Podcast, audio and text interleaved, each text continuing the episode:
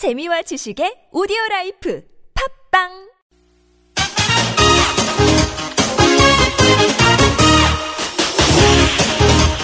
열린 아침 김만흠입니다. 3부 시작합니다. 열린 인터뷰 두 번째 시간인데요.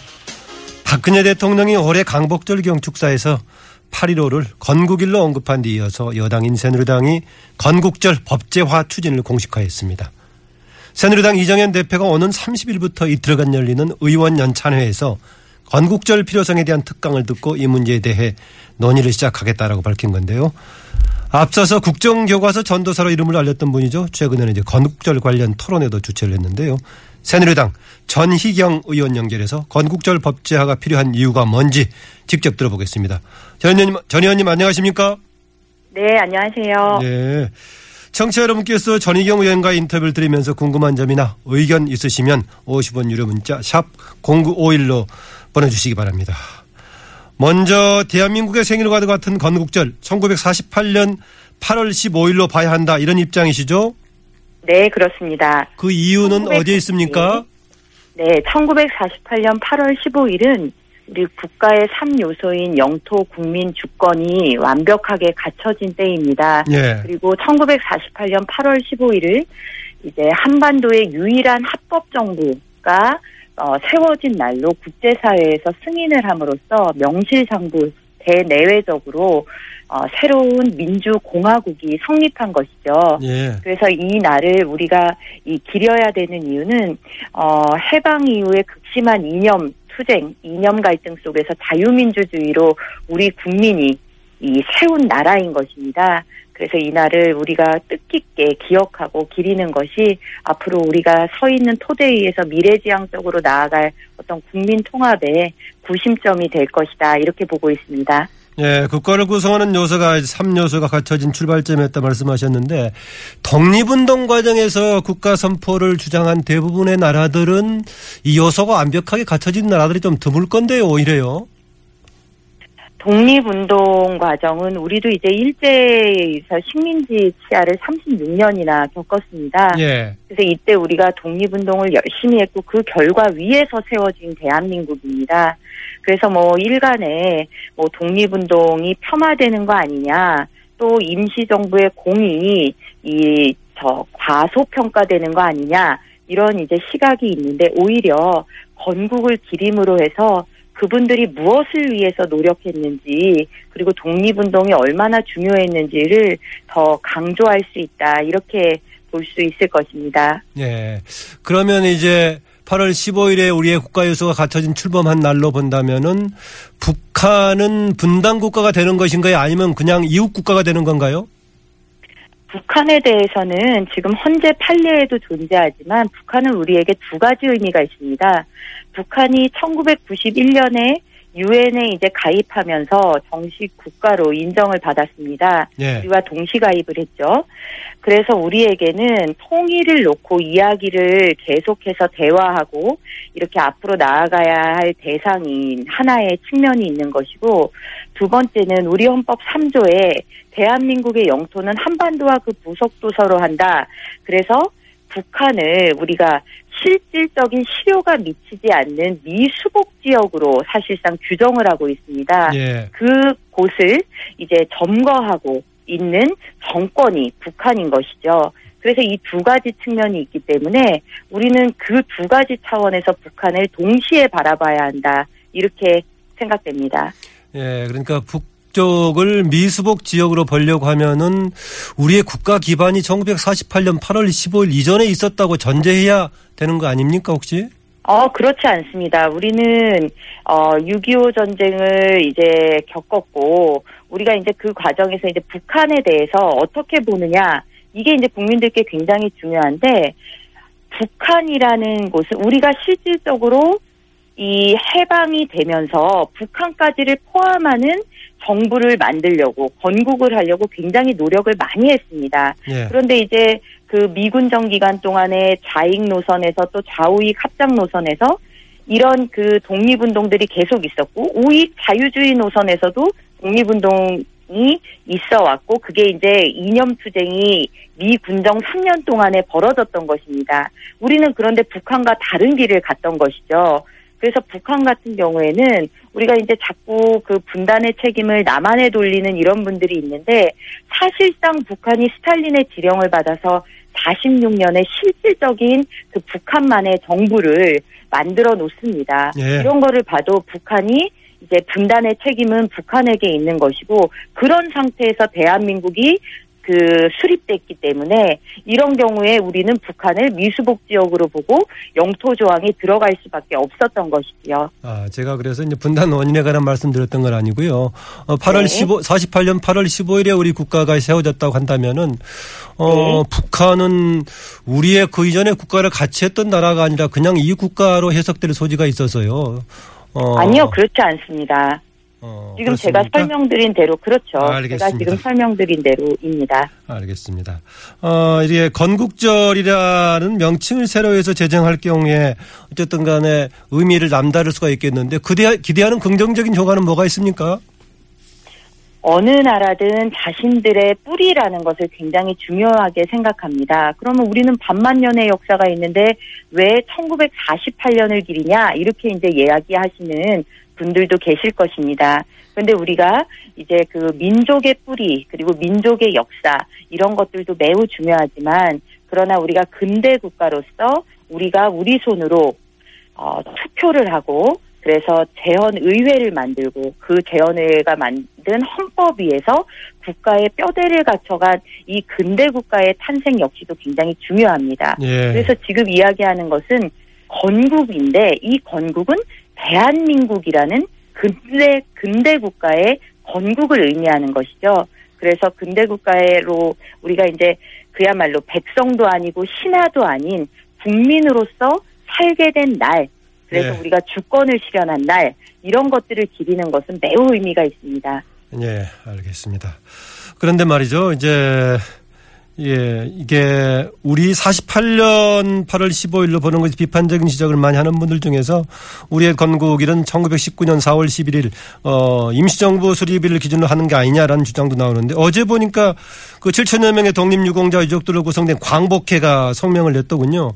지하에 계신 네. 안중근 윤봉길 의사를 비롯한 독립운동 전열롭게 부끄러운 마음이 들어 혀라도 깨물고 싶은 심정이다 이런 언급까지 했는데 어 이들 이분들 주장은 이렇게 하게 되면은 3.1운동으로 세워진 임시정부의 정통성은 물론이고 일제 강점기 독립운동을 부정하는 셈이다 이런 우려를 제기하시던데 이건 어떻게 받아들이십니까?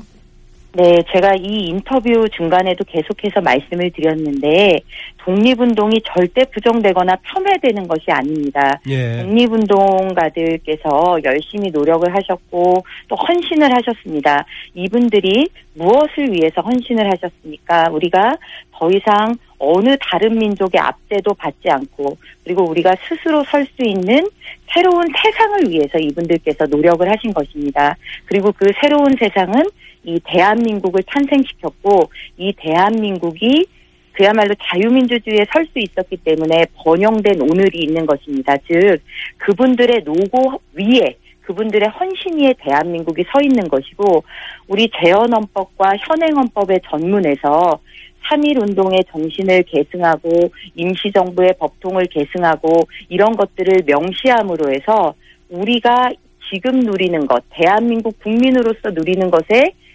뿌리가 어떤 분들의 희생 위에 서 있는지를 분명히 하고 있는 것입니다. 그래서 다시 한번 강조해서 말씀드리지만 건국이라는 것을 강조한다고 해서 독립운동이 부정되는 것도 그리고 그 헌신이 어, 희석되는 것도 아니다 이런 것들을 다시 한번 어, 강조해서 말씀드리고 싶습니다. 어, 이제 8월, 48년 8월 15일이 과거의 신하가, 신하라든가 백성이 아닌 근대 시민의 주체로서 나라가 새로 세워진 출발점이었다고 말씀하셨는데 그 그렇죠. 정도의 출발. 예, 그 정도 네. 출발점이라면은 정부 수립이라는 용어도 괜찮고 간혹 뭐 건국이라는 용어를 쓸 수도 있을 것 같은데 명시적으로 구분해서 건국절로 한다면은 조금 의미가 달라지지 않느냐. 특히 지적하는 것 중에 하나가 건국절이라는 용어가 등장했던 배경 중에 하나가 일제 시기에 대한 논란 때문에 나왔다 해가지고 이 문제 자칫하면은 그 일제에 관련된 문제에 대한 왜곡의 소지가 생기지 않느냐 이런 지적도 있거든요. 지금 정치권에서 특히 정, 이 몇몇 정치인들이 건국에 대해서 가냐, 이 부정적인 그런 이제 언급들을 하시고 그러는데 저는 이 건국이라는 역사적 사실의 문제는 논쟁의 대상이 아니라고 보고 있습니다. 예. 왜냐하면 명확하게 사료들이 그 건국 시점을 48년 8월 15일로 뒷받침하고 있기 때문인데요.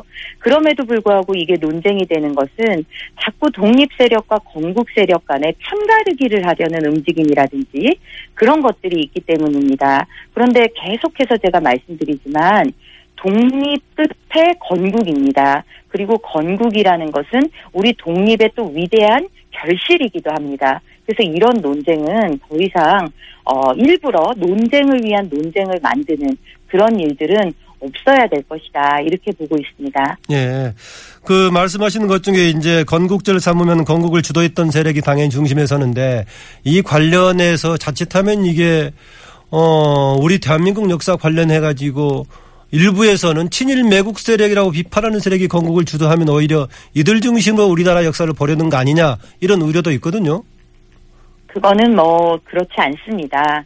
오히려 북한이 그 만들어지면서 북한의 친일 내각이 훨씬 더 심각한 문제를 가지고 있었습니다. 예. 그러나 제가 여기서 강조하고 싶은 것은 이거는 뭐 친일이냐 독립운동을 폄하하게 되는 거 아니냐 이런 문제가 아니라 우리가 어디에 기반하고 있는지 이거를 분명히 알아야 된다는 것입니다. 지금 건국을 부정하시는 분들 중에는 상당수가 그 우리가 어떤 이념을 택해서 건국할 것이냐의 문제에 있어서 대한민국 즉 자유민주주의로의 건국을 인정하고 싶지 않았던 분들 즉 북한 쪽으로 공산주의냐 사회주의 노선이냐 이런 것들에 대해서 뭔가 계속해서 아 그냥 우리 민족끼리 통일을 뭐로 뭐가 되든 통일을 이루었었어야 되는데 이런 이제 아쉬움을 가진 분들도 계십니다. 예. 그래서 그 그분들의 입장에서는 대한민국이 반쪽만의 국가다.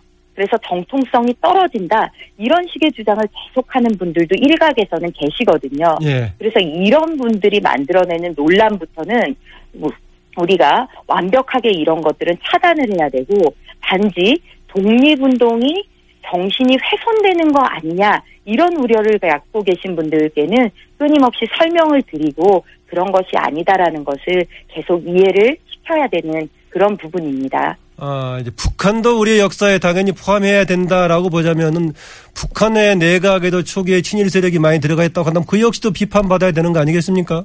당연히 그렇습니다. 예. 그렇기 때문에 건국 주도 세력이라고 해가지고 친일 문제를 이렇게 희석화시킬 그런 문제는 아니라고 보는데요. 지금 계속해서 친일 문제를 말씀을 하시는데요. 건국하고 지금 이 친일 문제는 일부러 결부를 시키려는 제가 아까도 말씀드렸죠. 아니요, 제가 왜 그 질문 드렸냐면은 제가 질문 네. 드렸을 때 북쪽에도 친일 세력이 내각에 많이 참여했다라고 말씀하시니까 북쪽에 네. 참여했다고 한다면은 그 자체도 비판의 대상이 되는 거 아니겠습니까? 당연히 그렇습니다. 예. 근데 지금 현재 대한민국의 건국 세력을 친일로 매도하는 분들은 북한에 대한 그 북한의 내각의 친일 문제에 대해서는 음. 말씀들을 안 하고 계십니다. 저는 그 사실을 말씀드리는 것입니다. 아하, 즉그 얘기는 우리가 이것을 친일 문제로 좁혀서 이 문제를 친일이라는 문제를 가지고 이야기할 것이 아니라 건국 시점 그 역사적 사실을 가지고 이야기해야 된다. 그래서 이거는 뭔가 해석의 여지가 있어서 누구는 이렇게 생각하고 누구는 이렇게 생각하고 이런 문제가 아니라 아까 모두에도 말씀드렸듯이 영토 국민 주권이라는 국가의 3요소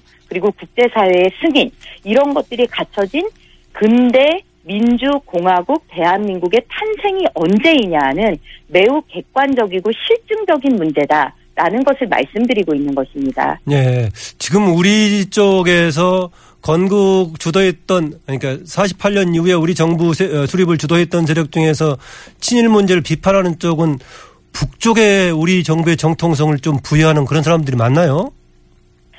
그걸 단언할 수는 없지만 많은 분들이 그렇게 이제 생각하시는 글쎄. 분들도 계십니다. 북쪽의 정통성을 인정한다는 것보다는 통일 정부가 수립돼야 된다. 그래서 남한만의 단독 정부가 수립된 것이 그때 그 길을 가지 않았었더라면 우리는 통일된 하나의 국가를 건설할 수 있었을 것이다. 이제 이렇게 생각하는 분들이거든요. 예, 예. 그래서 제가 아까 그 말씀을 드린 것입니다. 예. 그런 분들에게도 북한이 사실상의 스탈린의 지령을 받아서 이미 46년에 사실상의 정부를 만들었기 때문에 예. 그 역시도 남한의 책임이 아니다. 이 사실을 말씀드립니다. 예, 그 책임 논란은 다른 문제 같고요.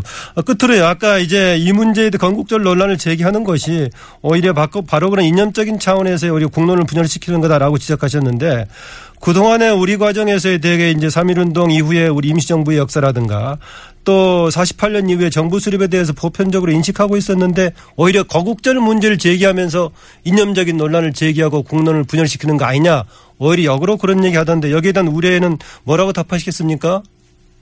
지금 보면 역대 정부에서도 노무현 정부에서도 김대중 정부에서도 건국 시점을 48년으로 두고 언급하시는 내용들이 이미 많이 알려져 있습니다. 예, 예. 김대중 대통령께서도 건국 50주년 제2의 건국 이렇게 이제 표현을 하셨고 그래서 이제 그런 것들은 역대 정부도 48년으로 다 이제 기산을 했습니다. 그런데 2000년에 들어 2000년대에 들어오면서 건국 관련한 논란들이 사회적으로 이제 일어나기 시작했거든요. 예, 예. 저는 논란은 사실 여부는 논란의 대상이 돼서는 안 된다라고 생각합니다. 예. 그런데 이게 계속 역사적으로 정립을 못하고 있으니까 이 기회에 언제가 건국 시점인지를 명확히 하고 이거를 우리 미래 세대에게도 제대로 가르치자는 것입니다. 예. 그래서 이런 부분들은 지금 이제 이렇게 이야기가 나온 만큼 어, 법제화를 통해서 어, 논란의 종지부를 찍을 필요가 있다 이렇게 봅니다. 아, 이렇게 48년 8월 15일을 정부 수립과 더불어서 건국이라고 종종 쓰는 경우하고 다른 역사적인 의미를 부여해서 건국절로 하자는 것하고 상당히 다른 차원의 문제 아닙니까? 아니죠. 다른 차원의 문제가 아닙니다. 정부 수립이라는 것은 건국 과정의 최후의 완성입니다. 예. 건국이라는 게 어느 날 뚝딱 건국이라는 하나의 사건이 있는 게 아니라 아까 제가 말씀드렸듯이 우리 국민들이 50 총선거를 통해서 의회를 구성하고 그 의회가 헌법을 만들고 그리고 건국하고 예. 건국에 따라서 정부가 체제가 시스템이 갖춰진 것입니다. 그렇기 때문에 건국과 정부 수립을 굳이 갈라놓고 생각할 필요도 없지만 건국이라는 더 자명한 용어를 두고 정부 수립이라는 말로 굳이 부르면서 또 새로운 논쟁을 낳을 필요도 없는 것입니다. 하여튼 뭐 알겠습니다. 아까 제가 앞서 말씀드렸지만 독립운동 과정에서 정부가 수립된 나라들의 경우에는 상당수 이제 아까 3요소가 갖춰지기 전에 먼저 국가 선포가 되고 나중에 정부가 수립되는 경우도 있었고 순서가 바뀌는 그러니까 경우도 국가 있습니다만. 선포를 하고 국가를 만들겠다라는 의지를 천명하는 것은 매우 정당하고 또 그런 나라들이 많이 있습니다. 예. 그러나 그것이 미완으로 그치기도 하고 어느 경우에는 성공하기도 합니다. 우리는 임시정부의 노력, 3.1운동, 이런 독립운동가들의 노력과 국민들의 염원의 결과 그때 우리가 천명했던 새로운 국가 건설의 의지를 대한민국 건국으로 완성해내 완성하고 공식화시킨 거다. 역사를 가져 있는 것이죠. 그렇습니다. 예, 알겠습니다. 오늘 말씀 여기까지 듣겠습니다. 고맙습니다. 네, 감사합니다. 네, 지금까지 새누리당 전희경 의원이었습니다.